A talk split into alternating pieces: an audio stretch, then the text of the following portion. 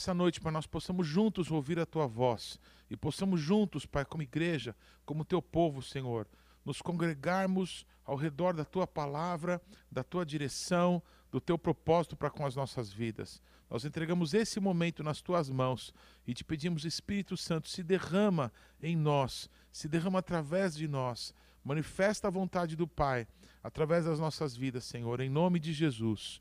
Amém. Glória a Jesus, Deus abençoe a todos. É, estamos aqui em mais um culto é, de consagração. Desde o início desse ano, recebemos essa palavra de Deus e nós, é, desde muitos anos atrás, nós sempre tivemos a quinta-feira como uma noite especial de nos congregarmos durante a semana e buscarmos o Espírito Santo, buscarmos a palavra de Deus juntos. E nesse ano em especial, o Senhor nos falou para trabalharmos com a consagração, que esse pudesse ser um dia de jejum, um dia de consagração do nosso povo, para que juntos pudéssemos buscar a Deus. Ainda enfrentando a questão da pandemia, e vamos ser sinceros, talvez ah, pela facilidade que hoje a internet nos tem permitido e pelo hábito que foi criado nesses meses, nós temos ainda realizado os cultos é, é, totalmente virtuais, não é? é? Palavras têm sido ministradas, adoração tem fluído, é, permitindo que os irmãos, talvez nas suas casas, possam acompanhar durante esse tempo ainda. Mas eu estou ávido pelo, pela expectativa que em breve nós possamos estar, amém, com a casa cheia, também durante a semana, adorando, ouvindo, buscando a Deus, amém, ser impactados pelo poder do Espírito Santo. Então vamos juntos para a noite de hoje, para aquilo que o nosso Deus quer tratar conosco. Amém? Eu. É Quero contar uma característica que eu tenho desde criança. E fazendo isso, eu quero que vocês entendam que quem pôs essa característica em mim foi Deus. E Deus pôs essa característica por causa de um propósito que Ele tinha comigo e através da minha vida. Essa característica é a seguinte: é, eu sempre, desde pequenininho, eu tenho muita facilidade de me relacionar com as pessoas. Ainda que ninguém acredite, eu sou uma pessoa tímida. Então eu tenho dificuldade de, sabe, dar aquele primeiro passo e puxar conversa com alguém. Eu sou meio trancado com isso, mas eu já sou grande, né? Então eu enfrento essas situações e às vezes eu mesmo inicio uma conversa. Mas é, uma característica que Deus me deu é que eu tenho facilidade de me relacionar com as pessoas quando uma portinha se abre, às vezes um sorriso, às vezes um cumprimento generoso, então me permite me sentir à vontade para conversar, para buscar ali relacionamento, mas é, é, o dom, a graça que eu creio que Deus colocou em mim, eu quero falar sobre isso, é que eu tenho facilidade, além de é, estabelecer relacionamentos, de apresentar pessoas, de fazer com que pessoas se conectem, se conheçam.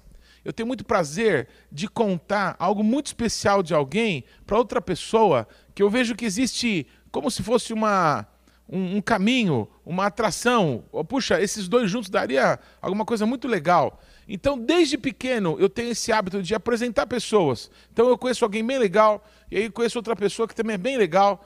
E nisso eu apresento as pessoas, falo bem de um para o outro, e aí pô, vocês precisam se conhecer, e a pessoa se conhece e se tornam amigos, constroem coisas juntos. É uma graça, é um dom. Deus colocou isso na minha vida. Ah, e qual que é a minha oração? Que Deus, a, a palavra de Deus diz né, que quando Deus dá um talento para alguém, amém? Se essa pessoa trabalha com esse talento, ele pode dar outros ainda. Então, a minha oração, a minha busca, é que nos grupos que eu faço parte, amém? É, no grupo familiar, onde Deus me colocou, como pai, como marido, como filho, como irmão, como cunhado, como genro, que no grupo familiar eu possa fluir nesse dom, eu possa aproximar as pessoas, eu possa fazer com que as pessoas desejem estar umas com as outras, entendam que se Deus nos colocou nesse grupo, é porque a gente pode construir alguma coisa muito interessante, muito boa, muito joia juntos. Amém? Então, eu acredito que é algo que eu preciso desenvolver ainda melhor na minha vida. Amém? Que, por exemplo, na congregação onde eu sou membro, que eu possa ser uma pessoa que possa favorecer os relacionamentos, que eu possa ajudar com que pessoas extraordinárias, amém, se relacionem bem com outras pessoas extraordinárias, com dons diferentes, características diferentes. Uma das coisas que a gente vê que como povo de Deus e como ser humano a gente enfrenta muito, não é? É a expressão maquiavélica. Então, Maquiavel foi um autor e ele escreveu O Príncipe, não é? E esse autor ele fala sobre a estratégia de você, para conquistar um grupo, você promover uma divisão entre eles. Se dentro de um grupo há uma competição, se dentro de um grupo há um desejo de que um se supere ao outro, então você consegue dominar aquele grupo, porque você causa uma tensão entre eles e você acaba sendo o legalzão, não é que vai atender a um e a outro grupo, mas isso é diabólico, isso é satânico, isso é maquiavélico, e nós que somos de Deus não temos parte com isso, mas infelizmente essa estrutura mental tem feito parte muitas vezes das nossas vidas, das nossas famílias é, dos nossos relacionamentos como igreja, como congregação de Cristo. Então nós estamos num tempo de arrependimento, estamos num tempo de congregação, de consagração ao nosso Deus, estarmos juntos na presença dEle. Então nós temos nesses dias ouvido o nosso Deus, não é? Tocar o chofar, bradar, olha, vocês precisam voltar para mim nessa área. Deus tem usado muitas pessoas para fazer isso. Eu acredito que é, talvez nessa noite Deus também possa usar a minha vida para falar para nós, para o nosso povo, e talvez outras pessoas que nos acompanham, amém? A palavra é de Deus e ela vai tocar quem Ele quer, amém? Mas especificamente para as pessoas que caminham conosco, talvez nós possamos é, olhar para a palavra, olhar para Jesus Cristo, para a obra dele na cruz, e nós possamos arrancar do nosso meio, amém? Essa, esse ranço, arrancar do nosso meio essa estratégia diabólica que nos coloca uns contra outros, nos coloca em partidos diferentes, nos coloca um falando mal do outro e todos querendo agradar a Deus, adorar a Deus. Então, em nome de Jesus, eu me entrego agora ao Senhor. O meu pedido a Deus é: Deus, se o Senhor me deu essa característica que eu reconheço, eu vejo o Senhor me usar dessa forma, de falar bem de uma pessoa para outra e fazer pontes e fazer conexões. Deus, me dá graça de fazer isso na minha família, me dá graça de fazer isso, Senhor, na congregação onde o Senhor me plantou, me dá graça, Senhor, de fazer isso no corpo de Cristo, onde eu tenho relacionamentos. Que nós possamos, Pai, em nome de Jesus, corresponder à oração de Jesus, que orou ao Senhor, Pai, que possamos que, que nós, os servos do Senhor Jesus, possam ser um, para que o mundo creia que o Senhor foi enviado pelo Pai. Pai, no nome de Jesus, responde a oração de Jesus e faz isso através da nossa vida. Eu quero denunciar, em nome de Jesus, todo espírito de divisão, toda palavra maldita, toda palavra, todo calcanhar levantado de irmão contra irmão. Eu denuncio isso no nome de Jesus. Eu declaro que no nome de Jesus, o Rei, o Rei da paz, amém, vem sobre nós, trazendo sobre nós o amor e o favor do Senhor, em nome de Jesus. Amados, eu queria ler um texto da Bíblia para é, fundamentar na palavra, amém, aquilo que Deus colocou no meu coração. Então, Mateus capítulo 15, eu acredito que você poderia, aí na tua casa, é, abrir a tua Bíblia, o seu celular para me acompanhar. É, naturalmente não vai é, ter projeção dos textos aqui, mas eu vou ler o texto de Mateus, capítulo 15, do versículo 1 ao versículo 20, ok? E eu quero, com essa palavra, amém, com essa situação que aconteceu aqui com Jesus, eu quero fundamentar algo que eu entendo que Deus está colocando no meu coração para compartilhar com todos nós, pedindo que o Senhor nos ajude, nos dirija, amém? Então vamos lá, Mateus 15, de 1 a 20, eu vou ler. Então vieram de Jerusalém a Jesus alguns fariseus e escribas e perguntaram: por que transgridem os teus discípulos a tradição dos anciãos? As palavras aqui são muito importantes. Ok, irmãos? Os fariseus, eles eram um grupo, né, no meio dos judeus, nos dias de Jesus, eram como uma congregação não é? Eu, eu não gostaria de usar a palavra seita no sentido de ser alguém que está desviado ou, ou, não faz parte, aquela seita. Eu não queria trazer uma palavra pejorativa aos fariseus. Eles eram um grupo do povo de Deus que tinham características próprias. E esse grupo estava vindo a Jesus. Só que no dia que eles vieram a Jesus, eles vieram para fazer uma pergunta. Ou vieram para fazer uma acusação? Eles vieram para aprender do Senhor ou eles vieram para buscar um erro em Jesus? Eu gostaria que já desde o início nós pudéssemos examinar a nós mesmos, dias atrás, nesse início, amém, desse tempo, que todas as manhãs temos ouvido o chofar de Deus, temos ouvido homens e mulheres do Senhor é, declararem, denunciarem situações é, pelas quais nós precisamos nos arrepender e voltar para Deus. Amém? Quando a primeira palavra foi pronunciada da nossa pastora Simone Malak, ela trouxe esse entendimento de que assim como nós nos preparamos para participar da mesa do Senhor, examinando cada um a si mesmo, que cada dia, quando a palavra de Deus é pronunciada, nós não fiquemos pensando, ah, aquela pessoa precisava ouvir isso daqui, mas nós possamos pensar assim, meu Deus, desta palavra, o que, que me toca? Porque Deus, eu sou do Senhor, eu quero acertar. Amém, irmãos? Então aqui, os fariseus, eles eram um grupo bastante religioso. E a palavra, eu já expliquei isso aqui, a palavra religioso para os judeus é um elogio. Uma pessoa religiosa é uma pessoa que procura cumprir a lei é, da melhor forma possível, é muito zeloso é, pelas coisas menores que são da lei. E é, Jesus nunca confrontou os fariseus por aquilo que eles falavam ser o certo. É, amém? Pela, pelos confrontos que eles faziam às pessoas, dizendo: olha, você está agindo errado. Os fariseus tinham essa característica, não é? Eles conheciam bem a palavra e eles apontavam os erros de todo mundo. Jesus nunca os confrontou porque eles é, diziam que isso ou aquilo estava errado. É, ele confrontava essas pessoas pelo modo de vida que eles tinham, que não correspondiam às palavras que eles falavam. Eles confrontavam todo mundo, mas na vida deles eles não agiam como diziam. Esses fariseus aqui saíram de Jerusalém, foram até onde Jesus estava e foram para fazer uma pergunta. Eles não queriam aprender, eles queriam ensinar. Eles não queriam aprender, eles queriam acusar. Eles não queriam aprender, eles queriam demonstrar que eles estavam acima da média, que eles estavam acima daquele rabino, Jesus, que foi levantado por Deus naqueles dias. Eles se consideravam mais importantes.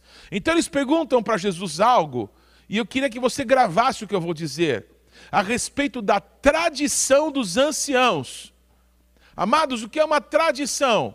É uma coisa que alguém começa a fazer e as pessoas acham boa, acham legal, acham que, puxa, tá certo, tem um bom valor, um bom princípio nessa, nessa, nessa atitude. Então eu vou fazer isso também. Eu vou fazer isso também, eu vou ensinar meu filho a fazer isso também. Então eu vou ensinar meu filho, meu filho vai crescer fazendo isso, porque é uma atitude boa, uma, uma coisa legal que aquela pessoa fez. Eu aprendi com ela, então eu estou fazendo igual. Então aí o filho aprende, ensina para o filho dele, e daqui a pouquinho tem uma geração, não é? Existem muitas gerações fazendo determinada coisa que foi instituída por uma atitude de alguém. E eu não estou dizendo que isso é errado. Amém? As tradições surgem assim. Alguém faz alguma coisa, outro acha interessante, copia, e aí ensina para outro, e daqui a pouquinho tem um monte de gente fazendo. Mas essas coisas, essas tradições, por melhores que sejam, elas não têm poder de salvar ninguém, de fazer alguma pessoa melhor, de transformar a vida de alguém. São tradições, são coisas boas. Nós temos muitas tradições no meio do povo judeu, mas nós temos inúmeras tradições no meio do povo evangélico inúmeras. E as tradições que nós temos no meio do povo evangélico, muitas vezes a gente acha que é lei de Deus, que se não for assim, não pode ser. E a gente às vezes se pega preso onde Deus não quis nos prender, aliás, Deus nos libertou, não é? E não nos quer prender. Mas nós nos prendemos na maneira, por exemplo, de adorar, nós nos prendemos na maneira né, de, de cultuar, de, de, de sentar, de, de, de nos relacionar, por exemplo, numa reunião, num culto. Então, nós temos várias maneiras de pensar a congregação dos santos diante de Deus. E essas maneiras, não é? Elas se transformam em tradições. Por que, que as pessoas têm que sentar em fileira num salão? Não é? Por que, que a pessoa que fala tem que estar mais alto? É, são coisas que é, são tão sem importância o, o, importante não é o tipo de instrumento que se toca, ou, ou, em que lugar se senta, ou o tipo do, do local onde se reúne. O que é importante é Deus e a palavra de Deus. Mas voltando para esse texto, esses fariseus, esses religiosos, eles vêm e eles confrontam a Jesus Cristo, amém? Por causa de uma tradição dos anciãos, é o que está escrito, que parecia que os discípulos de Jesus, nesse momento aqui, não estavam fazendo. Então vamos ver a continuidade dessa história. É, porque transgridem os teus discípulos a tradição dos anciãos, pois não lavam as mãos quando comem. Ele, porém, lhes respondeu: Por que transgredis vós também o mandamento de Deus por causa da vossa tradição? Amém, amados? Assim, quando eles batem em Jesus, dizendo: Os teus discípulos estão quebrando a tradição dos anciãos. Eles estavam bravos, porque alguma coisa que todo mundo fazia, os discípulos de Jesus não estavam se importando. E quando eles confrontam a Jesus, Jesus diz assim: E vocês? Jesus não dá explicação, me ouçam, irmãos. Jesus não dá explicação disso ou daquilo. Jesus sabe quem ele é. Jesus responde com uma pergunta: e vocês? Vocês estão preocupados com a tradição dos homens? Vocês estão preocupados com aquilo que vocês é, é, convencionaram aí no clubinho de vocês? É isso que vocês estão preocupados?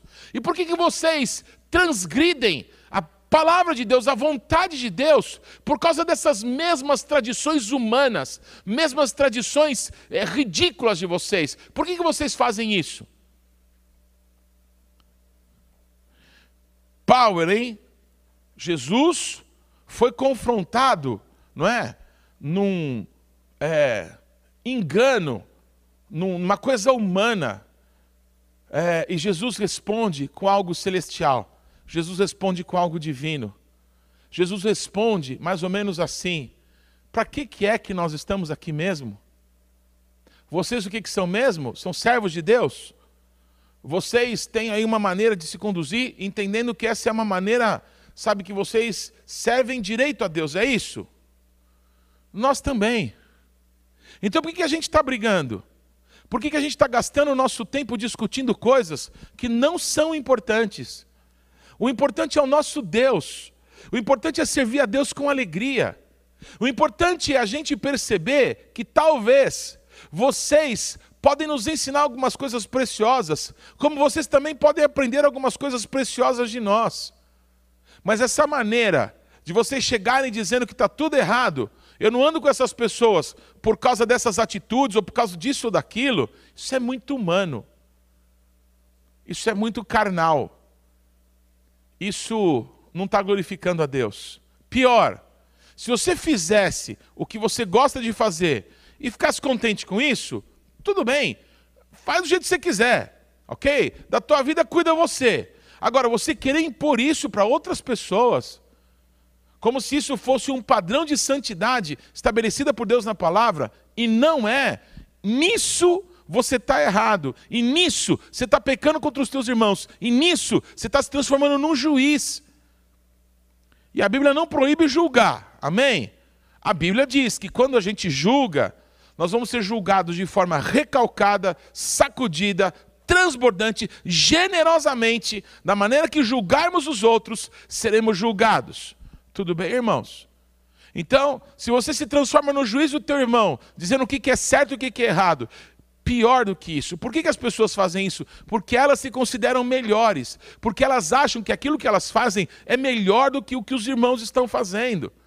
Elas deixam de olhar para Deus e passam a olhar para o próximo. Em vez de olhar para o próximo com amor e com entendimento de que juntos nós poderíamos fazer algo muito lindo para Deus, as pessoas ficam se degladiando, tentando mostrar umas para as outras quem é que sabe fazer melhor, quem é que agrada a Deus melhor. E Deus deve estar olhando para alguém que está lá, Senhor, eu tenho errado.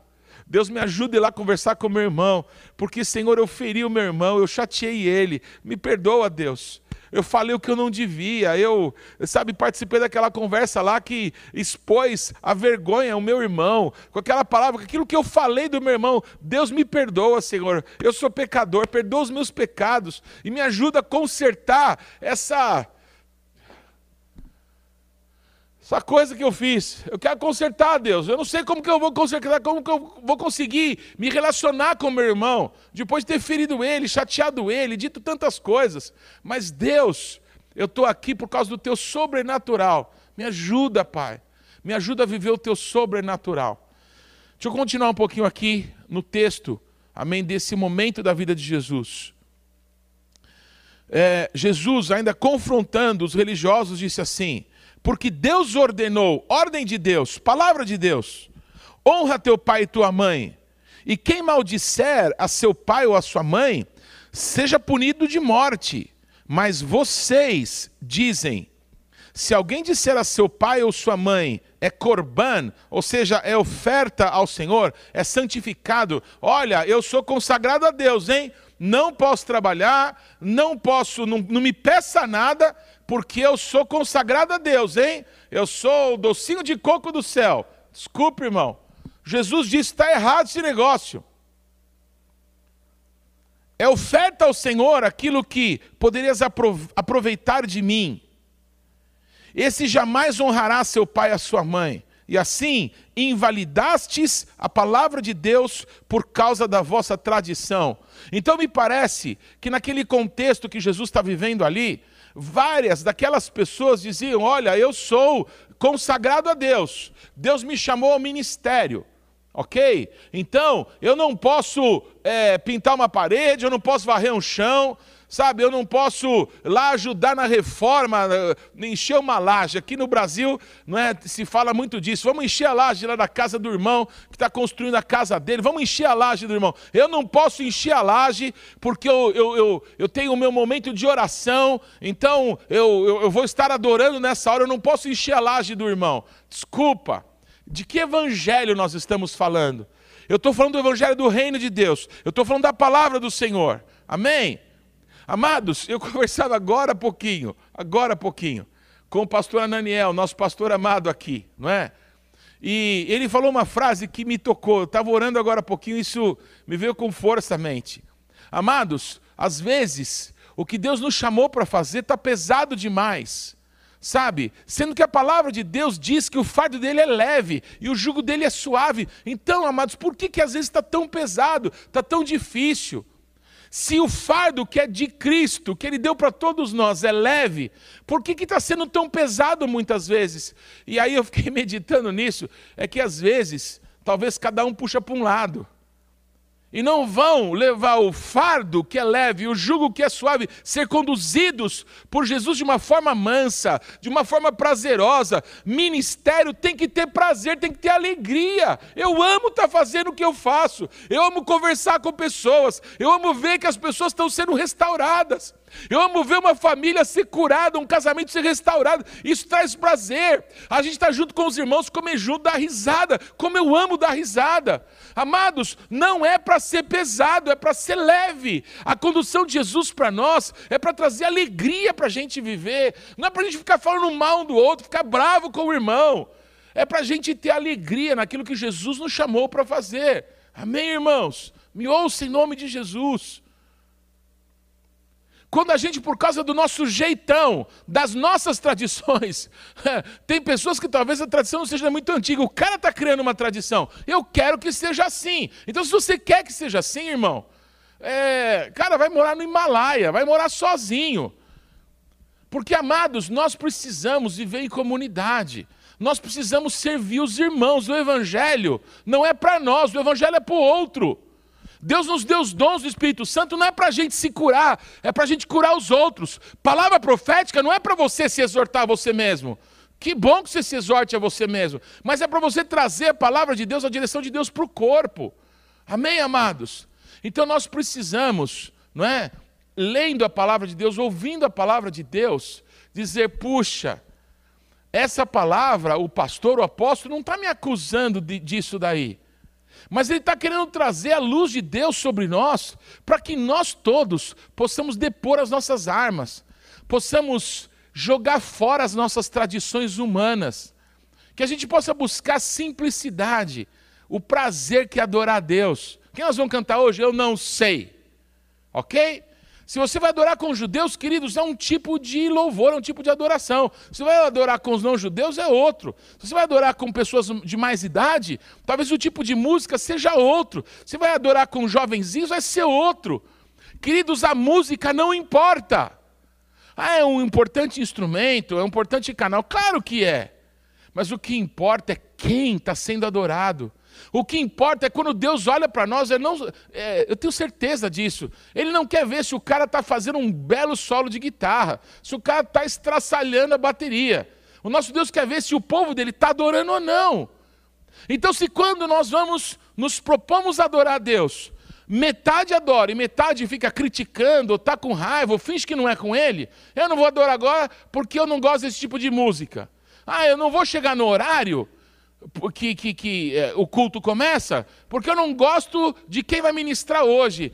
É muito humano, é muito carnal esses negócios. nós vamos jogar isso fora. De onde que a gente tirou essa tradição? De defender aquilo que a gente acha que é nosso. Nós somos de Cristo, amém? E o Cristo vivo habita em nós.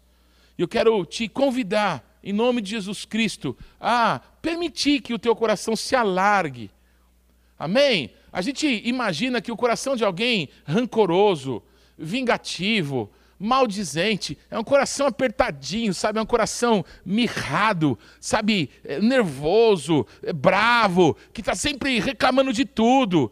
Mas eu queria convidar você, pelo Espírito Santo, a viver um milagre, a viver o milagre do teu coração se alargar e você sorrir mais e você olhar para os teus irmãos, amém? E sonhar que coisa linda que Deus está fazendo, nos juntando com pessoas diferentes, com pessoas que têm dons diferentes, características diferentes. Em vez de a gente ficar puxando o fardo que Jesus nos confiou, que era para ser leve e que é leve, em vez de a gente ficar puxando um para cada lado e dizendo, não, é por aqui, outro é por lá, a gente deveria se conduzir pelo jugo do Senhor que é suave Amém? E se deixar conduzir para o propósito que Ele tem para nós. Deus tem um propósito. Deus não errou colocando você nesta família. Deus não errou colocando você nesse tempo para congregar com essas pessoas que você tem congregado. Então, se permita ser conduzido pelo Senhor. Queridos, a palavra de Deus fala: não seja como cavalo é, é, é, difícil falar isso. Não seja como cavalo, irmão, que tem que ter cabresto, que tem que ter aquele tapa e tomar a chicotada para ir para o caminho reto. Não permita ser assim. Vamos na boa, amém? Vamos juntos. Vamos seguindo o bom pastor que é Cristo. Amém? Amados, as ovelhas seguem a voz do pastor. Então, onde o pastor está, onde ele está nos conduzindo, amém? O jugo do Senhor é suave. Ele está nos conduzindo para lá, então vamos todo mundo para lá. O que, que Deus tem falado conosco? Ah, não, é, você tem falado na igreja essas coisas aí, mas eu estou querendo buscar a direção do Espírito Santo para a minha vida. Irmão, pensa nas tuas palavras. Se Deus tem falado, mas é com todo mundo, não é contigo, você entende, irmão, que talvez você precisa mudar algumas coisas dentro de você.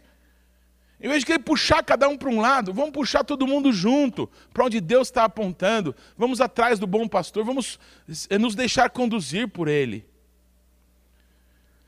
Eu vou continuar lendo esse texto. Bem profetizou Isaías a vosso respeito, dizendo: Este povo honra-me com os lábios, mas o seu coração está longe de mim. E em vão me adoram, ensinando doutrinas que são preceitos de homens. E tendo convocado a multidão, lhes disse: Ouvi e entendei. Não é o que entra pela boca o que contamina o homem, mas o que sai da boca, isso sim contamina o homem. Então, aproximando-se dele, os discípulos disseram: Sabes que os fariseus, ouvindo a tua palavra, se escandalizaram? O que, que os discípulos estão dizendo para Jesus aqui? Por favor, me entendam. A palavra escandalizar, amém? Tem a ver com se surpreender com algo e por causa disso ir embora. Jesus disse que todos os discípulos de Jesus se escandalizariam. Me desculpa, se escandalizariam dele quando aquelas coisas que aconteceram na véspera da crucificação e na crucificação se dessem. Não ia ficar um. E eles disseram: jamais nos escandalizaremos do Senhor. Mas nesse momento, os discípulos, que eram alvo das críticas, que eram alvo das acusações, eles ouvindo Jesus os defender e, e ouvindo Jesus falar aquelas coisas fortes para eles, que, que é? Vocês vieram aqui por causa de tradição de homem, mas e vocês que não cumprem a lei de Deus por causa da tradição de homens que vocês criaram? Quando Jesus confronta eles e dá esse exemplo, o mal não é o que entra pela boca do homem, O mal é o que sai da boca do homem. Vocês estão fazendo uma coisa mal, é o que Jesus estava falando. O comportamento de vocês de julgarem os irmãos é mal diante de Deus. O comportamento de vocês de se acharem mais santos, de se acharem mais dignos, de acharem que estão fazendo certo, esse comportamento é mal diante do Senhor. Quando a gente julga o nosso irmão, nós estamos sendo julgados por Deus de forma recalcada, sacudida, transbordando generosamente. Os discípulos de Jesus receberam um juízo aqui. Eles foram alvos de uma acusação. Aí, seu Jesus, esses seus discípulos aí não estão fazendo o que a tradição manda. Ah, é? Recalca. Sacode. Vai, põe mais, transborda. E vocês? O que vocês me dizem de estarem descumprindo os mandamentos de Deus por causa das tradições que vocês criaram? Jesus está dizendo para eles: vocês falam muita coisa sobre mim, vocês me adoram com a boca, vocês me adorando é uma coisa rica, mas as atitudes de vocês não combinam com aquilo que vocês cantam para mim, é, oram para mim, manifestam para mim. É a atitude de vocês com as pessoas que vai manifestar se aquilo que você está falando é verdade ou é mentira. Por causa do julgamento deles, o juízo contra eles foi mais duro. Vocês vieram aqui para acusar eles, por causa de uma tradição de homens, porque eles não estão lavando a mão. Amados, eu escutei isso do Rabino Gustavo, amém? Que eu amo tanto. Eles não estavam acusando os discípulos de Jesus de serem porcos, de serem porquinhos. Ah, não, os caras não lavam a mão para comer. Não é isso. Eles estavam sendo acusados de fazer uma bênção que os judeus fazem de purificação das mãos. Limpeza se faz com água e sabão, mas purificação, ok? Se faz com uma bênção. Então, até hoje, os judeus, quando vão comer, então eles fazem uma bênção. Amém? Purificam as mãos para é, comer os alimentos. Por exemplo, lá no muro, nas sinagogas, quando eles vão pegar na Torá, antes eles lavam as mãos e purificam. O netilat yadayim, purificam as mãos. É errado isso? É claro que não. É mais higiênico e é, é uma demonstração de pureza. Deus, eu quero me consagrar ao Senhor. Amados, é, tem várias coisas que a gente cria, mas não, não pode virar é lei não é de Deus. Amém? Você fez, você está feliz com isso, faz. É coisa simples. Amém, amados? Os judeus, por exemplo, têm um, um, uma tradição que eu acho super linda. A Torá vem vindo, não é? Então, quando estão dançando com a Torá, quando estão, quando tiram a Torá para ser lida, então vai passando e os homens vão e beijam a Torá, põem as mãos, põem o talite, beijam a Torá. Amados, é uma tradição. É bonito isso, ok? Na época do Covid ninguém faz, amém, irmãos? Mas é uma tradição bonita.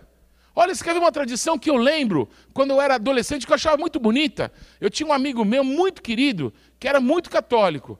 E nessa época eu já estava desviado. E todas as vezes que a gente passava numa igreja católica, seja lá qual fosse, ele fazia o sinal da cruz. Eu achava tão bonito. A gente estava lá no mundo, fazendo coisas normais, mas ele tinha o que eu, para mim, achava era uma atitude de reverência a Deus. Então ele fazia lá o sinal da cruz e eu achava aquilo bonito. Uma tradição bonita, uma tradição, puxa, que levava ele a, a pensar em Deus. Tudo bem, amados? Existem muitas tradições, muitas tradições entre nós. Nós temos, nós criamos uma, uma linguagem nossa evangélica que às vezes é difícil de compreender. E aí, irmão, tremendo, tremendo. E aí, tá, tá a situação está amarrado. Ah, às vezes não dá para entender o que, que, se fala. Porque a gente vai criando tradições e um vocabulário e uma forma da gente agir que às vezes a gente não consegue não é, é entender que nós precisamos pregar o evangelho para as nações. E para você pregar o evangelho para as nações, você precisa falar a língua deles. Muitas vezes quer se falar uh, o evangeliquez para falar de Jesus para as pessoas, eles não entendem. Você quer pregar o evangelho em Roma, você tem que falar italiano. Você quer pregar o evangelho na Alemanha, você tem que falar alemão. Você quer pregar o evangelho em Israel, você tem que falar hebraico. Agora você vai com o teu evangeliquez, fala de Jesus lá no banco onde você trabalha, ninguém vai entender. As pessoas vão achar que você está louco, que não é com eles. Amém, amados? As tradições, a nossa maneira de ser é boa para nós. Está correto para você, para a tua família. Vocês concordam, é legal para vocês, está bom. Mas a gente querer impor isso para outros, a gente considerar que quem não faz desse jeito está errado, a gente considerar que quem não tem essa atitude, quem não tem esse tipo de procedimento, ele é menos de Deus do que a gente, isso está muito errado. E é disso que Jesus confronta. Porque pessoas assim não apenas pensam, não é? Que as pessoas estão fazendo tudo errado. Elas falam, falam sim. Você fala um monte de coisa dos outros, porque você se considera melhor. Isso está errado. Nós precisamos tirar isso do nosso meio. Porque quem está dançando e festejando quando isso acontece é o diabo. Eu lembro da minha mãe falar para a gente em casa quando a gente estava brigando, né? Os irmãos brigam, né? Então, às vezes, estava discutindo com as minhas irmãs, aí minha mãe entrava e falava assim: sabe quem que é que está fazendo festa aqui no meio da sala, quando vocês estão tudo brigando? É o diabo, isso dava um medo. Eu não queria nada com o diabo, não. Mas, amados, quando a gente não age com os nossos irmãos com amor, mas com a língua acusatória, com a murmuração, não é?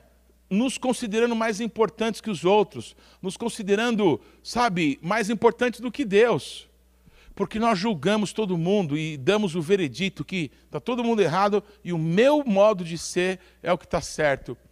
Isso não é o que Deus tem para nós. Eu queria convidar a gente, vamos jogar isso fora. No nome de Jesus, não endureça o teu coração. Vamos jogar isso fora juntos. Vamos de novo ter o prazer de servir ao Senhor com alegria. Vamos de novo ter o prazer de tocar uma para Deus. Vamos tocar uma para Deus? Quem topa? Vamos fazer para Deus? Vamos, vamos servir o Senhor com alegria? Ah, não é a minha escala. Ó, se eu tiver na escala daquele cara, não me põe, porque eu não gosto do estilo daquele. Você não está sendo de Deus. As suas palavras estão sendo pesadas demais. Você está acusando os discípulos de Jesus. Ah, não, porque eles fazem aquilo ou não fazem aquilo outro. Não gosto.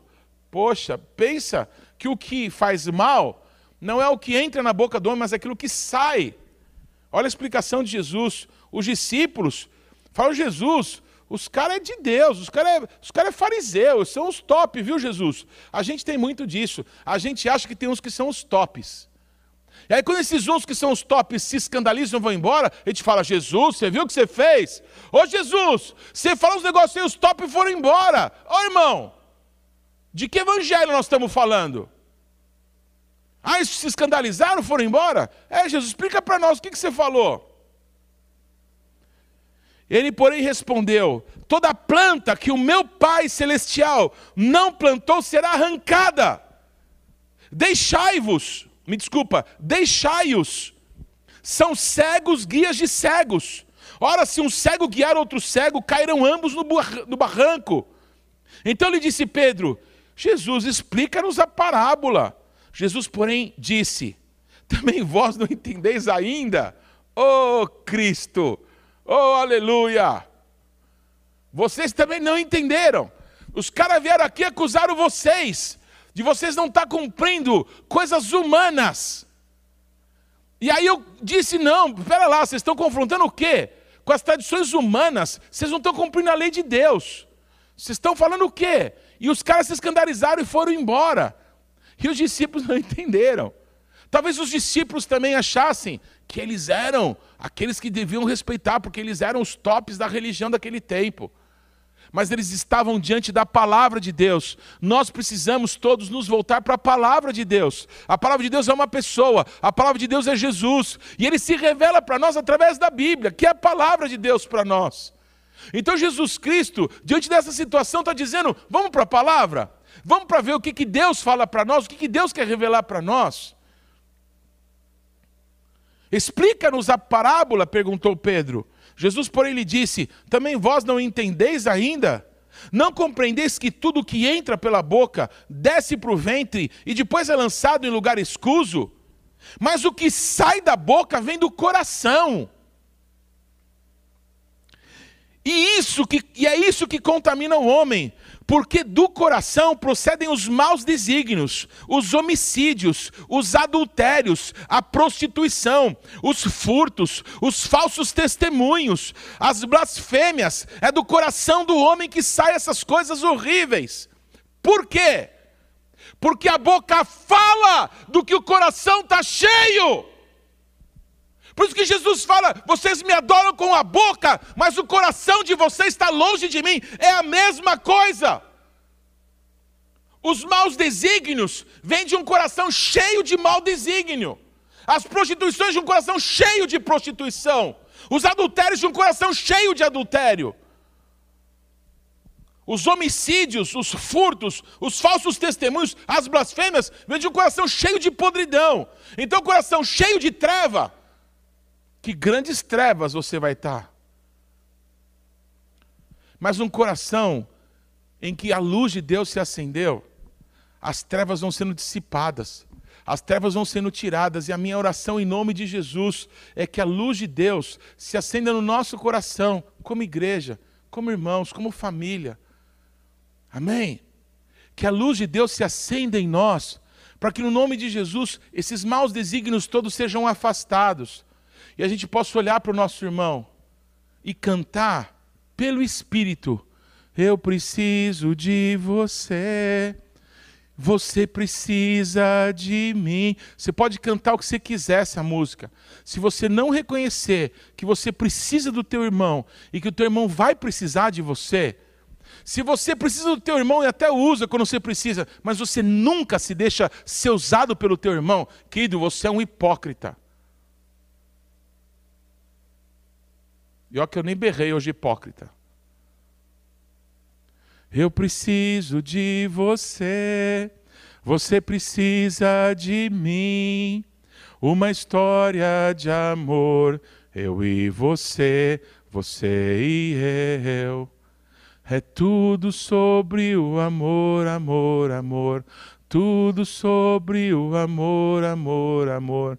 Tudo sobre o amor, amor. Simples assim. É dessa forma que o amor é. É dessa forma que o amor é. Jesus pendurado num madeiro, olhando para mim, olhando para nós. É dessa forma que o amor é. É dessa forma que o amor é. Jesus pendurado num madeiro, olhando para mim, olhando para nós. Em nome de Jesus, Pai, eu oro tudo que é maquiavélico, tudo que está no nosso meio para nos dividir, para colocar pessoas, irmãos contra irmãos. Senhor, que nos dá a sensação maligna de que nós sabemos mais que os outros, ou somos mais importantes, ou os outros são mais importantes. Toda essa mentira do diabo, Pai. Eu oro no nome de Jesus, afasta do nosso meio e nos traz uma visão clara, que as escamas caiam dos nossos olhos, em nome de Jesus, para que a gente possa ver os nossos irmãos quando o corpo de Cristo se reúne para te adorar, para que a gente possa ver a nossa família, para que a gente possa, Senhor, admirando o dom que o Senhor colocou nos nossos irmãos, a gente possa celebrar juntos, porque é meu irmão, porque é o meu amado que está comigo. Olha como meu irmão, meu amado, a minha amada está sendo usada por Deus. Olha que graça, que bênção, como é gostoso fazer parte, como é gostoso servir o mesmo Deus com esses irmãos tão extraordinários. Deus, em nome de Jesus, Pai, arranca arranca do nosso meio, Pai, toda maldade do diabo, toda situação que nos quer separar, confundir, destruir, nos colocar uns contra os outros, Pai, no nome de Jesus, Pai que toda tradição humana, tudo que não vem do Senhor, todo pensamento humano diabólico, Pai, seja arrancado do nosso meio. Eu oro por isso em nome de Jesus. A começar dos ministros, Pai, que todos se levantem e limpem, Pai, o seu coração, as suas vestes, e possamos ser um exemplo para o corpo de Cristo, Pai. Porque se todos nos virem juntos, saberão que o Senhor foi enviado pelo Pai para a glória do nome do Senhor, Pai. Nos ajuda a ser cristãos de verdade. Falamos muito de cristianismo estamos presos também numa religião. Se agimos, Senhor, não conforme o teu espírito, mas conforme as tradições humanas. Então nos arranca dessa religião e nos leva, Pai, a ter experiências vivas com o Senhor, com o teu amor. Eu oro isso, Pai, em nome de Jesus, Pai. Amém. São estas as coisas que contaminam o homem, mas o comer sem lavar as mãos não o contamina. Tudo bem, irmãos? Se o cara quer fazer isso, deixa fazer. O problema é dele. Se você não gostou, não faz. Amém, amados? Se não gostou, não faz. Vamos olhar para Cristo? Vamos olhar para Jesus está fazendo e vamos imitar o que Jesus está fazendo? Tudo bem, irmãos? Glória a Jesus. A gente diz para os filhos não fazer certas coisas. E na nossa frente, os filhos não vão fazer as coisas que a gente diz para eles não fazerem. O problema é quando a gente não está com eles. Eles precisam ter uma experiência com Deus, amém? Para entender que certas coisas não convêm a eles. Porque senão, amados, no dia que você não está, ele vai fazer. Nós precisamos ser o testemunho de Cristo nessa terra. E as pessoas olhando para a nossa vida possam ver Jesus. E aí então querer imitar, não os nossos, os nossos jeitos para virar mais uma tradição, mas imitar Cristo que eles veem em nós. É isso que Deus tem para nós, em nome de Jesus. Onde eu quero é, caminhar para encerrar. Irmãos, todos fazem falta. Todos são importantes. No nome de Jesus, como pastor dessa congregação, eu quero pedir perdão a todos aqueles que se sentiram excluídos, que se sentiram acusados, que se sentiram não sendo importantes. No nome de Jesus, nos perdoe. E em nome de Jesus Cristo, vamos nos unir, amém, para fazer algo glorioso para Jesus Cristo, para fazer algo que honre o nome do Senhor, amém, sem disputas, sem partidarismos, sem dizer que aquilo que eu faço é mais importante, olhando para Cristo, o Autor e o Consumador da nossa fé, sem levantar o calcanhar contra o nosso irmão, arrancando o orgulho do nosso meio, se eu falei um negócio para o meu irmão, ele não fez, o problema não é seu. Você foi o profeta. Ele não obedeceu, o problema não é teu, profeta. Rejeitaram os profetas, porque rejeitaram a palavra de Deus. Amém? O problema não é com você, ô, ô Samuel.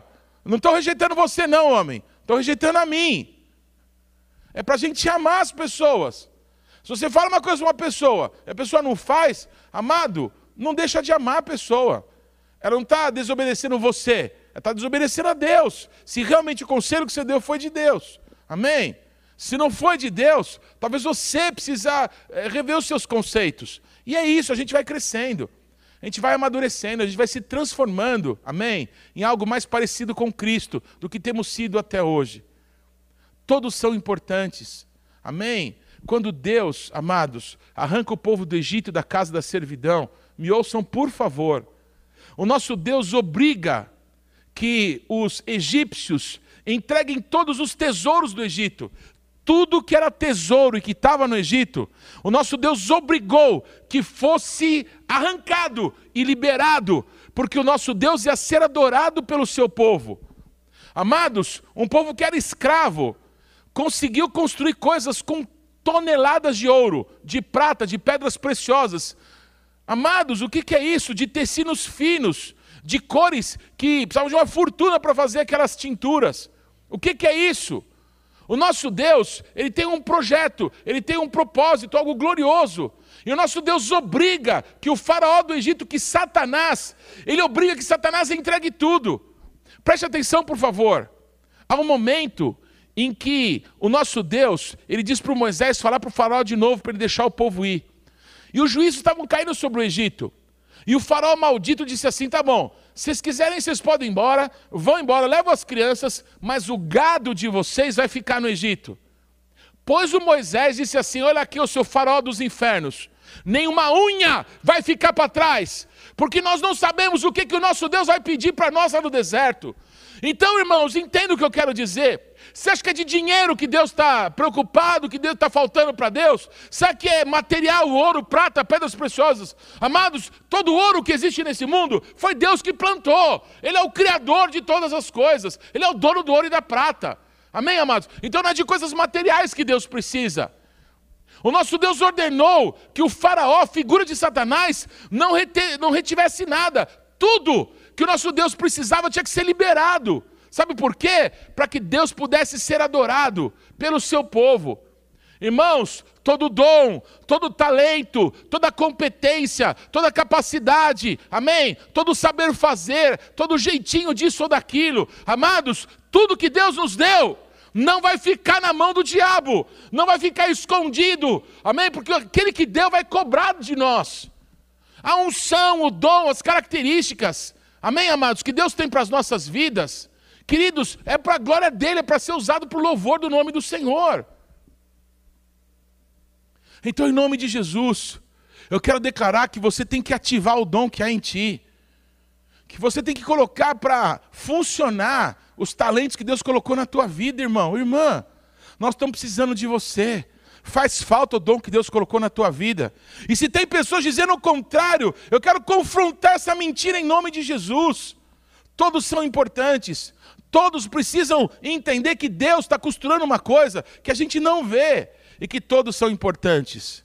Amém, irmãos? Queridos, numa casa é assim, cada pessoa tem uma característica. Cada pessoa tem um jeito de ser. Ontem à noite eu falava com o apóstolo Paulo Souza. Amém? O apóstolo Paulo Souza ele é muito quietão. Inclusive ele dizia assim para mim: Olha, apóstolo Paulo, a gente faz parte de um grupo com todos os filhos ministeriais, né? Eu falei assim, apóstolo Paulo, eu queria que você entendesse que às vezes eu não escrevo lá toda hora, né? mas estamos juntos, um coração só. Falei, apóstolo, eu te conheço. Eu sei, você como um dos mais maduros dessa casa, não é? Quando precisar de você, você está junto e a gente não é, vai se fortalecendo assim uns aos outros. Aí o que, que eu disse para ele? A esposa dele, a profetisa Lídia, é uma graça, uma pessoa extremamente comunicativa, sabe, agradável. Não que ele seja desagradável, é claro, mas ela tem um dom de Deus de fazer as pessoas se sentirem à vontade com ela. Sabe o que eu disse? Apóstolo Paulo, na minha casa não é muito diferente. A Carla é quietinha, ela é muito amorosa, sabe, muito, sabe, afetuosa com as pessoas, mas as pessoas precisam se aproximar dela. Ela não é uma pessoa que sai falando por aí, é o jeito da minha esposa. E eu já sou é, mais comunicativo. Deus coloca pessoas juntas, com características diferentes, por causa de um propósito. Deus tem um propósito com a minha família, Deus tem um propósito com a tua família. Observe as diferenças. Amados, não dá para ter dois igual a eu. Um casamento com duas pessoas igual a eu não dava certo. Todos estão aqui, irmãos? Por isso que as, as coisas diferentes se atraem, os, os, os polos diferentes se atraem. Porque um completa o outro, o casamento é isso.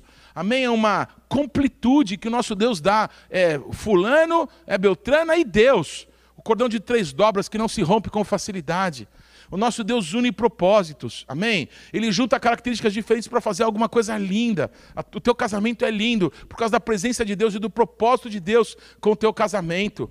Amados, esse grupo de amigos que você tem é maravilhoso. Escuta a voz de alguém que tem um pouco mais de experiência.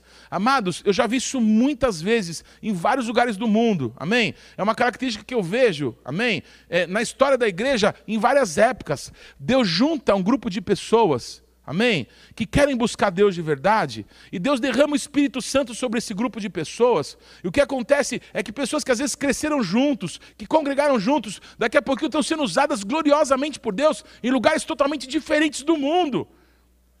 É um princípio, Deus ajunta um povo, solta um poder e depois espalha. Que coisa tremenda! Deus daqui a alguns anos tem espalhado todo mundo daqui. Cada um está num lugar, honrando o nome de Jesus, fazendo o nome de Jesus grande. Então o tempo da gente estar tá junto e receber esse poder é agora. Então, para que a gente possa construir algo verdadeiro para Deus, todos importam. Todos são importantes. A graça de cada um não é dispensável. Se você não se dá bem com tal pessoa ou não gosta daquela outra característica, irmão, por favor, dê um passo para trás. Ore para o Senhor para Ele te mudar, porque todas as pessoas são importantes. Porque o nosso Deus tem congregado aqueles que Ele tem para nós, para que a gente possa caminhar. Então, em nome de Jesus, nós precisamos valorizar, amém? Aquilo que os outros têm que é diferente da gente. Porque, amados, me ouçam, por favor, não tem igreja de rico.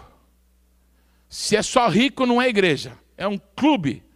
Não tem igreja de pobre, não tem igreja de jovem, não tem igreja de adolescente, não tem igreja de bonito, não tem igreja de feio, não tem igreja de legal, não tem igreja de A ou de B.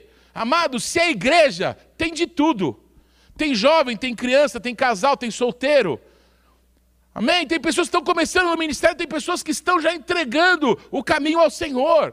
Amados, a igreja tem que ser assim, porque uns completam os outros, uns fortalecem os outros, uns ensinam aos outros.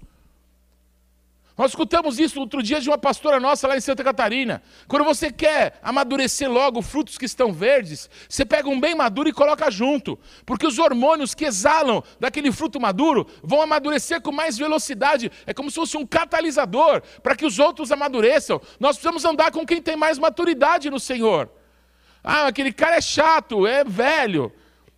Irmãos, ele deve pensar de você, talvez, aquele cara é muito menino queridos, vamos andar juntos, vamos aprender uns com os outros, vamos entender o que, que Deus está fazendo. Que bênção, amém? É fazer parte do corpo de Cristo. Que bênção é fazer parte de irmãos que são tão diferentes da gente. Eu tenho uma experiência muito emocionante da minha vida, num momento é, que foi histórico na Igreja do Brasil. Haviam dois líderes cristãos que não se falavam, e curiosamente os dois falavam mal um do outro para mim. E um dia, numa, nesse evento importante na história da nossa nação, é, nós fomos para uma sala, porque tinha um clima muito horrível acontecendo, não é? E, Deus sendo adorado naquele local, mas o, o, clima não fluía, porque ali nas pessoas que estavam ali para ministrar, para organizar, havia um mal-estar muito grande. E eu disse para um assim: Fulano, o Pedro, me desculpa, o André que está em mim, chama o Pedro que está em você para ver o Jesus que está nele. André, irmão de Pedro, discípulo de João Batista, quando descobriu que Jesus era o Messias, a primeira pessoa que ele foi chamar foi o irmão dele. O Pedro se transformou em alguém muito mais conhecido que o André. Duvido que você saiba o que, que o apóstolo André fez, onde ele foi evangelizar. Mas o Pedro todo mundo sabe. Amados, o André, quando descobriu Jesus, foi correndo chamar o irmão dele diferente do Caim, que por inveja matou Abel, diferente do Jacó, que enganou seu irmão Esaú. Amados, nós estamos vivendo num novo tempo, num tempo de Cristo. Amém? Jesus Cristo morreu e ressuscitou dos mortos por amor de nós. Nós estamos vivendo um tempo em que os irmãos vão trabalhar juntos, em que os irmãos vão se fortalecer, em que os dons diferentes nos irmãos vão se juntar para algo glorioso que o Senhor está para fazer nessa nação. Amados, eu queria te fazer um convite, faça parte disso. Depois eu falei para aquele outro irmão que também falava mal daquele: Ô Fulano, o André que está em mim, chama você que é importante, que é famoso, que é conhecido. O Pedro que está em você, eu quero que você chamasse, eu quero que você viesse para ver o Jesus que está nele, porque esse irmão aqui ele também é de Deus, ele é uma pessoa especial, uma pessoa querida. E amados, esses dois irmãos, dois líderes importantes da nossa nação, se levantaram chorando e se abraçaram. Bendito e engrandecido é o nome de Deus. É o nome de Jesus, eu quero chamar você. O André que está aqui, chama o Pedro que está aí, alguém extraordinário como você, para que você possa ver que esses irmãos que você olha meio torto, que você não gosta muito do jeitão deles, que você acha ele meio careta ou meio avançadinho, eu queria te chamar, irmão, para ver, amém? O Cristo que está na vida dele para ver que o Senhor nos tem permitido estar juntos por causa de um propósito, por causa do amor que Ele tem para as nossas vidas, em nome de Jesus. Como é que eu quero encerrar essa ministração? Lendo um texto da Bíblia. Amados, quando Deus foi mandar construir o tabernáculo, não é? aquele santuário móvel, que durante 40 anos foi conduzido no deserto, eu quero que vocês entendam que aquele santuário, tudo nele falava de Jesus. É como se fosse, entre outras coisas, uma manifestação do corpo de Cristo, porque cada detalhe, cada corda, cada prego, cada coluna, cada pano, cada cor, tudo, tudo falava de Jesus, tudo. E eu quero falar de duas coisas também. Essa palavra que eu estou compartilhando, eu recebi de uma pessoa esta semana. Olha que coisa linda, amém? Nos relacionamentos que eu tenho, Deus me tem dado graças como pastor Ananiel. Eu vou dizer quem foi que me trouxe essa palavra. Foi o Diogo um dos ministros de adoração que nós temos, ele compartilhou comigo essa palavra. Olha que gostoso você ter amigos que são de Deus e que compartilham a palavra do Senhor. E aí você vai entendendo Deus falando contigo, e quando você vai ministrar, você entende que Deus usou vários canais para que a palavra passasse pela tua vida e alcançasse pessoas. Como eu conversei com a Carla, minha esposa, essa semana e oramos juntos e buscamos do Senhor direções para nós. Como é gostoso poder ver Cristo nos eh, moldando e nos unindo e fazendo algo grandioso o nome dEle. Eu quero te dizer, vem fazer parte, amém, da obra de Cristo dessa geração. Eu quero te convidar, vem fazer parte de algo lindo que Deus está fazendo. Em nome de Jesus, vamos deixar aquilo que é humano e vamos nos juntar naquilo que é celestial. Aquilo que é celestial não é visto com, com aparência humana, não é visto com os nossos olhos. Aquilo que é espiritual, o Senhor está fazendo dentro de nós. Então deixa manifestar fora o que Deus está fazendo dentro em nome de Jesus. Nessa conversa que eu tive, é, o Diogo me lembrava sobre, é, nesse santuário, sobre a porta principal que fica do lado de fora. Quantas vezes ele deve ter me ouvido pregar sobre isso, só que dessa vez ele pregou para mim. Já aconteceu isso com você? É, você ministrar alguma coisa para a pessoa, e aí depois aquela pessoa pegar aquela mesma palavra e ministrar no teu coração, meu Deus, que coisa gratificante. Amém? Quem tem filhos sabe que isso acontece direto. Você ensina várias coisas para os seus filhos, daí a pouco eles estão ensinando matemática, ciências, é, é, é, computação para você. Nem sei se é computação que fala mais. Eu sou do tempo da computação. Queridos, como é gostoso você vê o corpo de Cristo se movendo, pessoas sendo levantadas, amém? Pessoas adquirindo conhecimento de Deus, conhecimento da palavra, pessoas que vão se transformando em homens e mulheres de oração, a vida de oração vai sendo desenvolvida. Você de repente pega uma pessoa que, sabe, era muito carnal, mas de repente o cara começa a desenvolver uma vida de oração, ele começa a ter prazer da presença de Deus, e você vai vendo que o vocabulário vai mudando, que o foco da vida dele vai, vai transformando. Que gostoso ver isso. Que especial a gente poder ser de Deus e ver o Senhor se movendo no nosso meio. E o nosso Deus se move em pessoas. O nosso Deus se move no corpo de Cristo para que Ele seja exaltado. Que lindo isso. Bem, qual que é o aspecto aqui? Me deixa ler. Em Êxodo 36, 18 está escrito como que aquela porta deveria ser feita. Me permita ler isso. O reposteiro, né, o, o pano da porta, do átrio, era obra de bordador, de estofa azul, púrpura, carmesim e linho fino retorcido. O comprimento era de 20 côvados, mais ou menos uns 10 metros, e a altura, na largura, era de 25 côvados, uns 10 metros, mais ou menos, de, de, eh, de, me desculpa, uns 2 metros e meio de altura, mais ou menos, e uns 10 de comprimento. Segundo a medida das cortinas do átrio, as suas quatro colunas e as suas quatro bases eram de bronze, e os seus ganchos eram de prata, e o revestimento das suas cabeças e as suas vergas de prata. Amados, é, essa porta era a única possibilidade de se entrar no santuário de Deus. Não tinha outro caminho, não tinha como pular o muro. Ou se entrava por essa porta, ou todo o restante do arraial estava cercado por lino me desculpa, por linho fino. Amém, amados? Era tudo branco, dois metros, dois metros e meio a altura de cada uma das colunas e revestindo todas as colunas havia linho. Amém? É, de um lado, do lado de trás e do outro lado do tabernáculo. Na frente, entre algumas colunas também cercadas por linho, só tinha uma porta de entrada. Essas quatro cores que são usadas na porta, e uma delas também é o linho, falam dos quatro evangelhos. As quatro colunas colocadas nessa porta falam dos quatro evangelhos. Eu poderia pregar horas para você sobre isso. Mas essas quatro colunas falam do evangelho do reino de Deus. Pois é o evangelho do reino de Deus onde nós estamos firmados. Só que o evangelho não é só em parte, o evangelho tem que ser total.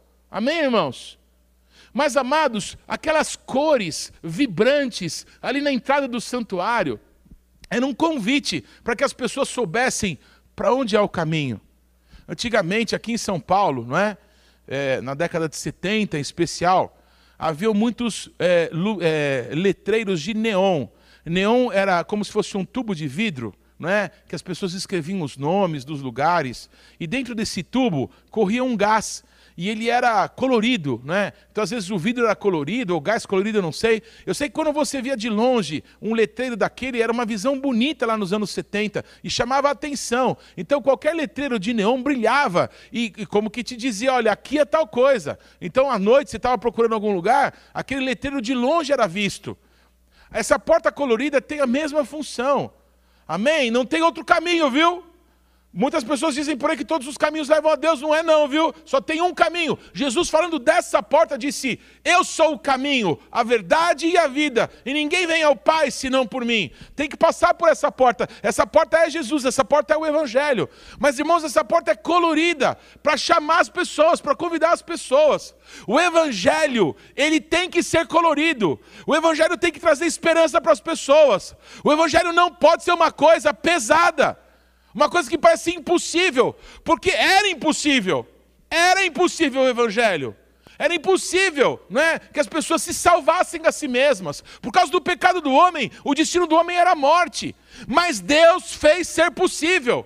Essa porta só existe por causa de Jesus, porque era impossível o acesso a Deus. Mas agora, onde era impossível, onde só tinha santidade, Deus coloca uma porta multicolorida para que as pessoas no meio da santidade saibam que tem esperança. Mas eu estou com a minha vida tão suja, tão destruída, mas tem esperança para você. Saia daí! Saia daí do mundo e entre. Essas cores estão te chamando. A cor da realeza, a cor do poder de Deus, a cor de que aponta para os céus e que mostra que Jesus é Deus, a cor da santidade que você tanto precisa. Ela está aqui te chamando para entrar. Entre, entre porque Deus abriu o caminho para você, um alto e vivo caminho, aberto com o sangue de Jesus, foi aberto para a tua vida por Jesus Cristo. Amados, o Evangelho é isso. Eu quero te dizer uma coisa: há pessoas que são assim como essa porta. Há pessoas que são, parece que multicoloridas, elas atraem as pessoas. Há pessoas que são usadas por Deus, amém? Para pregar o Evangelho Amém? Para ser instrumento de Deus para cativar pessoas, para que as pessoas se sintam seguras, à vontade, para que as pessoas possam se aproximar de Deus. Não tem outro caminho, irmão. Eu quero que você saiba que se você não é uma dessas pessoas, não é que você tem defeito. Mas o nosso Deus nos coloca perto de pessoas assim, para que o reino de Deus possa crescer. Como é bom andar perto de pessoas, amém? Que são é, receptivas, que sabem atrair as pessoas, que sabem ser gentis com as pessoas, que sabem, sabe, é, é, escutar as coisas mais horrorosas do mundo, né? E fazer cara de dedo, sabe cara de dedo? E não fala nada, deixa a pessoa falar. Mas quando essa pessoa vai falar, ela vai falar de Deus, ela vai falar do amor do Pai, ela vai falar do reino de Deus. Amados, o que faz mal não é o que entra na boca do homem, é o que sai da boca do homem. Por isso que Jesus falou: você vai na casa de alguém, como que as pessoas te derem para comer? Tem pessoas que não suportam.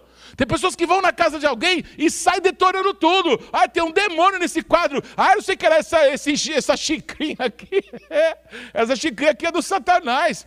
Para! Não vai você então. Deixa o outro ir. Ele vai tomar um chá lá. Ele vai ver que o demônio não tem poder contra ele. Amém, amados? Ele vai ser atrativo, ele vai mostrar o caminho que leva a Deus. Amém, irmãos? Na igreja de Cristo, nós precisamos de todos. Eu quero dar exemplo de dois tipos de pessoas, retratados, uma delas por essa porta.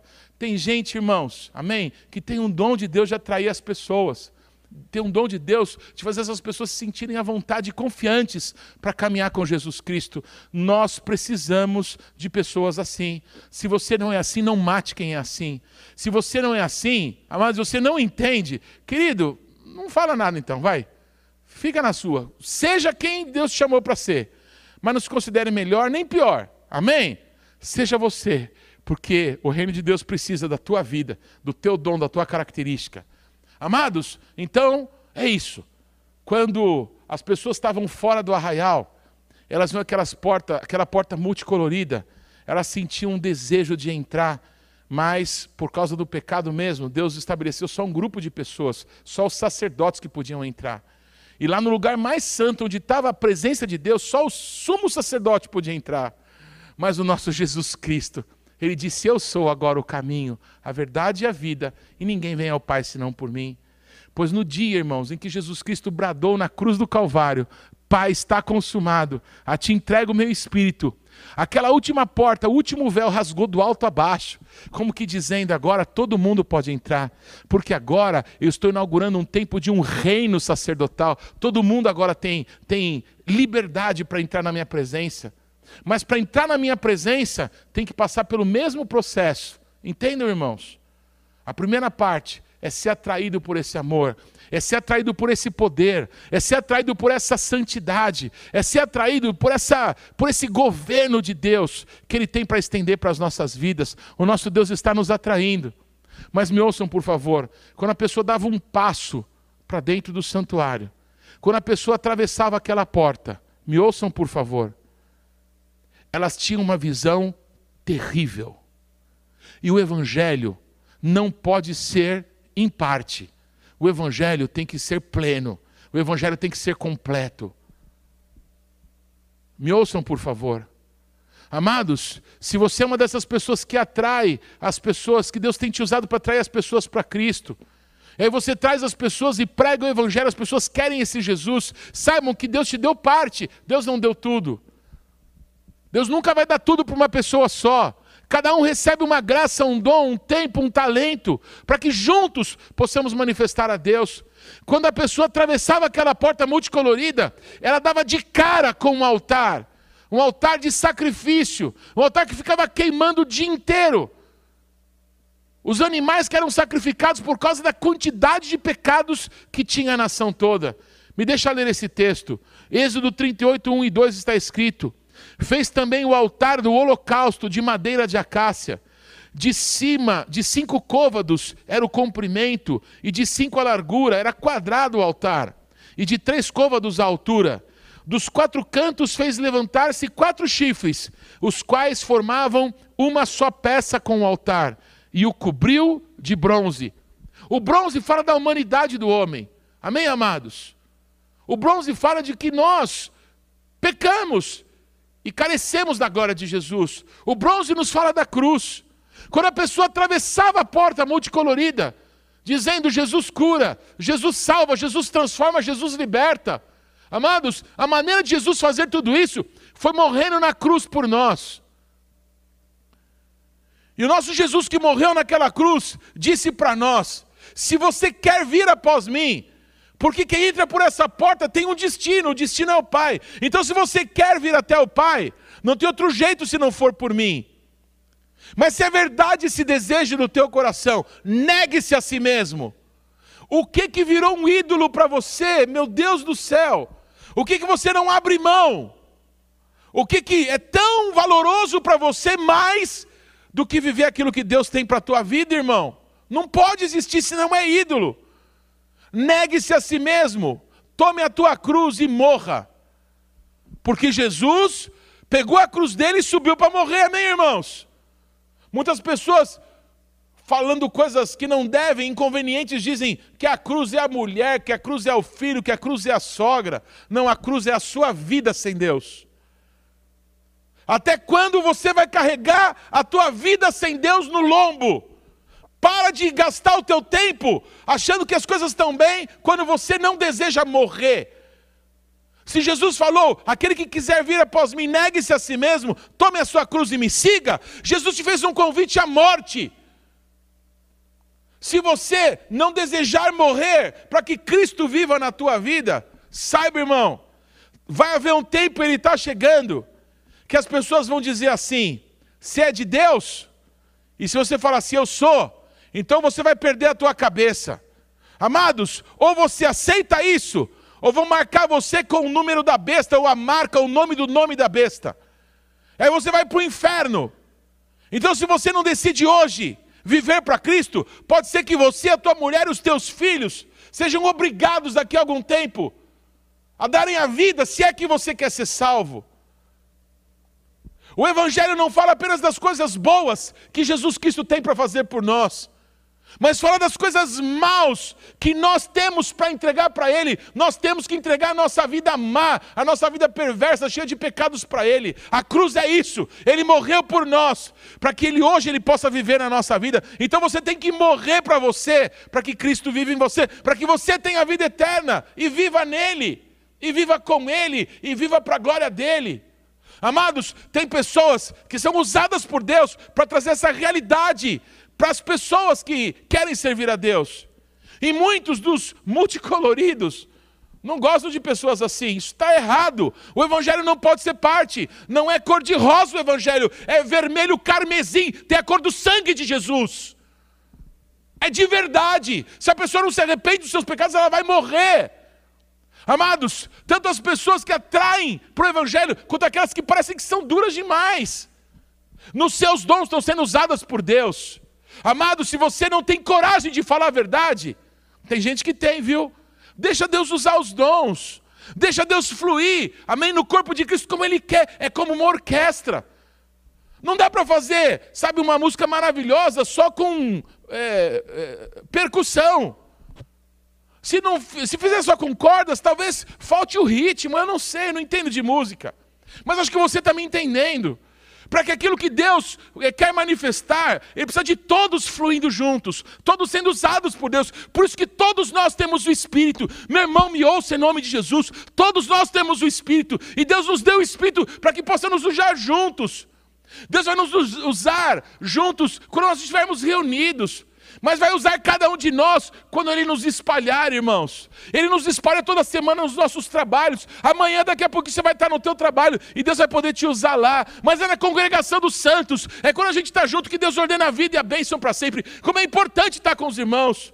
Como é importante ter um irmão com uma característica diferente da tua. Para você lá no teu trabalho dizer, olha, eu, eu já orei, já conversei com você. Mas eu acredito que aquilo que você está precisando, eu tenho um amigo meu, amigo, um irmão que pode te ajudar. Olha, eu vou ligar para ele agora, porque eu tenho o telefone dele, ele é meu amigo. Eu vou mandar um WhatsApp, ele vai responder na hora, você vai ver. Eu quero te apresentar. Eu quero que você converse com ele um pouco, eu quero que ele possa orar por você.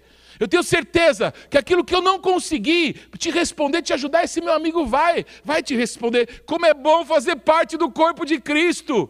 Amém, amados? Nós precisamos da porta multicolorida, nós precisamos do altar do sacrifício, nós precisamos de todos, nós precisamos daquilo que Deus estabeleceu. Tudo que Deus fez é bom, nada pode ser considerado inútil, nada.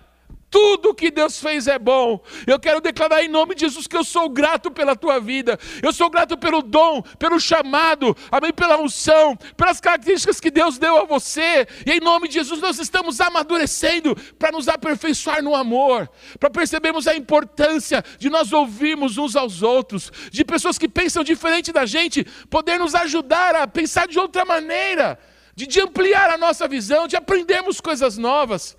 Aquele que tem, ainda lhe será acrescentado. Talvez esses dons desses irmãos preciosos que Deus tem dado para estar conosco sejam a maneira de Deus, o instrumento de Deus para fazer com que outros dons venham para a tua vida, que você aprenda a fazer outras coisas, que você tenha habilidades que até hoje você não tinha desenvolvido. Como o corpo de Cristo é rico, como é glorioso servir esse Deus. Eu quero te dizer em nome de Jesus, irmãos, vamos nos unir, vamos nos juntar, vamos permitir que Cristo seja visto em nós. Em nome de Jesus Cristo, eu quero abençoar a tua vida. Eu quero declarar de novo: eu preciso de você. Por incrível que pareça, me conhecendo, eu sei que também você precisa de mim. E sem falsa modéstia. Amém? Eu quero te dizer que em nome de Jesus, Deus me tem dado graça, Deus me tem dado um jeito de ser, um jeito de falar, um jeito de agir, e eu quero que Ele possa servir a você, servir a tua família, servir a tua casa. Eu quero poder, em nome de Jesus Cristo, te conhecer melhor, para ver como que Deus tem usado você, para saber como que você tem educado os teus filhos, porque hoje eu tenho filhos que estão nessa fase, não é? De sair da infância, entrar na fase adulta. Como é que foi na tua casa? Como é que foi contigo? Eu queria te escutar mais. Como é que você tem tratado a tua esposa? Você já é casado há quantos anos? Eu vou fazer 25 já já. Como é que você que está casado há 30, 50 anos tem tratado a tua esposa? Eu quero tratar a minha esposa melhor, eu quero aprender com você. Talvez você queira aprender alguma coisa comigo, é, que eu possa te ensinar porque eu já fiz isso bastante. Talvez eu desenvolvi alguma coisa que possa te ser útil. Nós precisamos andar juntos. Amém? Vamos fazer isso por Jesus e vamos fazer isso por nós mesmos, porque o fardo do Senhor é leve e o jugo dele é suave. Amém? Pai, em nome de Jesus eu te dou graças, Senhor, pelos meus irmãos e amigos. Eu te dou graças pela tua palavra. Eu te peço, Deus, em nome de Jesus, eu peço agora um milagre. Eu te peço agora, Pai, que pessoas da nossa igreja possam pegar os seus telefones, possam pegar ali o seu WhatsApp e escreverem umas para as outras. Eu preciso de você, eu amo você, eu quero te pedir perdão, eu quero te pedir me dar mais uma chance, ou dizer assim, puxa vida, a gente nunca conversou, mas eu tenho olhado para você, eu quero ser seu amigo, eu quero poder aprender junto com você a servir a Jesus. Pai, faz um milagre no nosso meio. Deus, eu creio em milagres, eu creio que a palavra não volta vazia, mas ela cumpre os propósitos para os quais ela foi liberada. Essa palavra não era minha, era tua. Então eu oro, Pai, confirma, Pai, a palavra com sinais. Confirma, Pai, queimando no coração dos meus irmãos. É tempo de abraçar, é tempo, Senhor, de falar de novo, é tempo, Senhor, de buscar a aproximação, é tempo de ver Cristo ser glorificado na nossa vida. Por tudo, meu Deus, eu te dou graças, em nome de Jesus, Senhor. Amém.